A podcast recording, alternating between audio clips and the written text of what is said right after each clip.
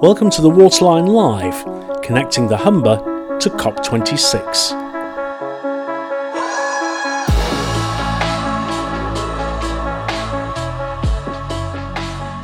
I'm Kate Wallace-Lockhart and I'm Head of Social Impact for the S S E Group. So first of all, you very kindly took part in this whole Waterline initiative with a challenge for young people. Um, what was your impression of the range of submissions, first of all? So I guess firstly I was really impressed by the number of of, of submissions. So um, I think we received about thirty or forty submissions from all different schools across the region, and actually every single one of them was, was of really high quality, and the the range and different ideas was quite, you know, inspirational. So there was um, projects like the one that we heard about in a bit more detail today, so the, the winner of the competition, which really focused on quantifying, calculating carbon emissions and using that as a method to, to drive change within a school. But we also saw some amazing art projects and uh, drawings of sculptures. We saw some really innovative ideas around, you know, creating bricks made of recycled plastic. So a whole whole wide variety of different projects, but they were they were all wonderful, and it was great to see just the amount of effort the, the school students had gone to, to, to put in their submissions. I am Jaden Taylor. Catherine Crees. Glenn Jensen. I'm the Senior Assistant Principal for Employer yeah, yeah, Engagement yeah. at Ron Dearing U T C. Tell me, how, how do you feel uh, that these guys and this project have, uh, have brought you here? Uh, amazingly proud of them both, really. You know, it, it's so nice to see the innovation and creativity that came out as part of the challenge, and the way that that's actually had a positive movement towards the school, and, and you know, how our students and staff perceive their C O two footprint.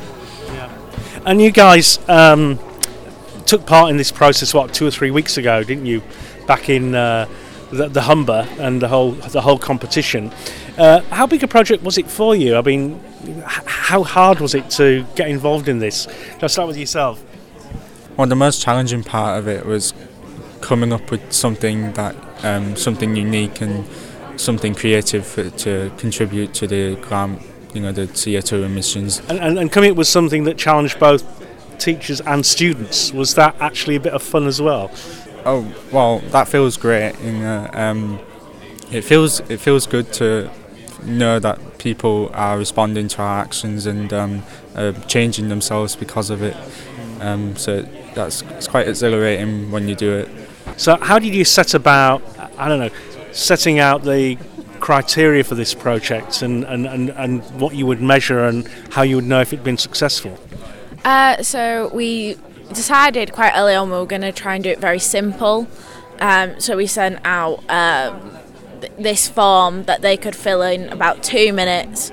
Um, so the answers we got back were very simple. It was kilometres, their mode of transport, and then we were able to then work out ourselves the carbon emissions with a very simple spreadsheet, which then Jaden took on and made an instant spreadsheet that we dubbed the carbon calculator.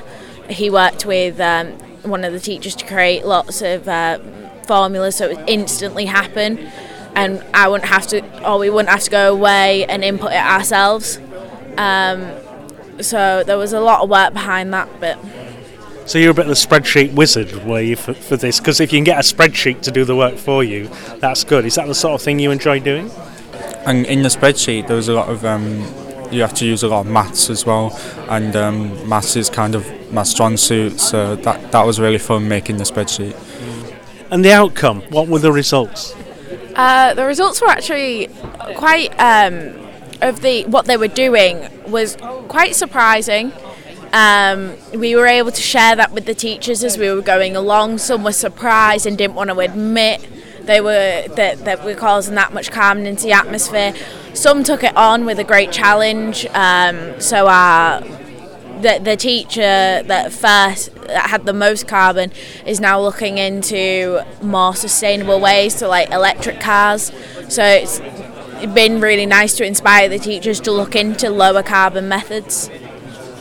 And you're looking at essentially a form of offsetting. What what what are you going to be bringing in? Um, so the way we're going to be offsetting these carbon emissions um, is we're going to be planting trees um, from using the money that we've won from this competition. Yeah, so we're wanting to clean up the carbon emissions, not only for our school, but we're wanting to try and get the trees near Hull, so to make a more greener city instead of just focusing on our college, now taking it out and making a greener city. So essentially you'll be creating a, a, a Ron Dearing carbon forest. Yeah, that's what we're hoping to do. Uh, we want to plant a tree for every student. It's been to Ron Dearing, is at Ron Dearing, is about to come to Ron Dearing, so we really want to make that happen. And how is this project, you know, looking at this and, you know, working with companies like S S E, how does that influence your thoughts about what you'd like to do in the future? Well, it's definitely opened me opened me up to a lot of opportunities um, regarding sustainable um, jobs and um, career pathways that could involve coming up with these kinds of si- similar solutions to um, the pop- the issue, you know, at hand. I liked what you said. You said this is a big puzzle, and you like solving puzzles. Yeah. Honestly, pu- solving puzzles is one of my favourite things to do. It's it's just. I get I get the thrill from um, finding this, you know, coming up with something um, to solve the puzzle. Well, great. Well, let's hope you can solve the puzzle of uh, future energy, sustainability and, and carbon capture. Uh, and what about yourself? So I've always wanted to get into sustainable energy. Um, for me, it's something that's always like been something that I've looked up to and been very inspired by, so coming to companies like S S E has opened my eyes to the fact that there is so many jobs about to become available and there is so many different routes in. What's the legacy of this project?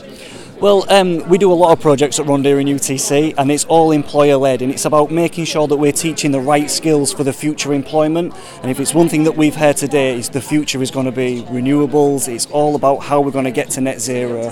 So for me uh, and, the, and the U T C especially is, as Catherine said in her uh, presentation, we're going to plant a tree for every student, every student that's ever been and every student that ever comes to Ron Dearing. And we're going to try and do that in Hull City Centre with the, you know, the blessing of Hull City Council.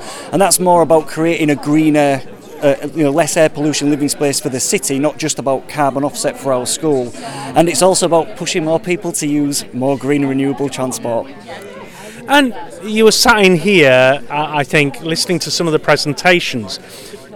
How does it make you feel hearing the Humber is at the forefront of so much? Absolutely fantastic. It's such an opportunity for our entire region to really grab renewables and, and, and really run with it and actually be a beacon for the entire world about how we can use renewable energy, how we can invest in infrastructure to, to really put Hull and Humber on the map.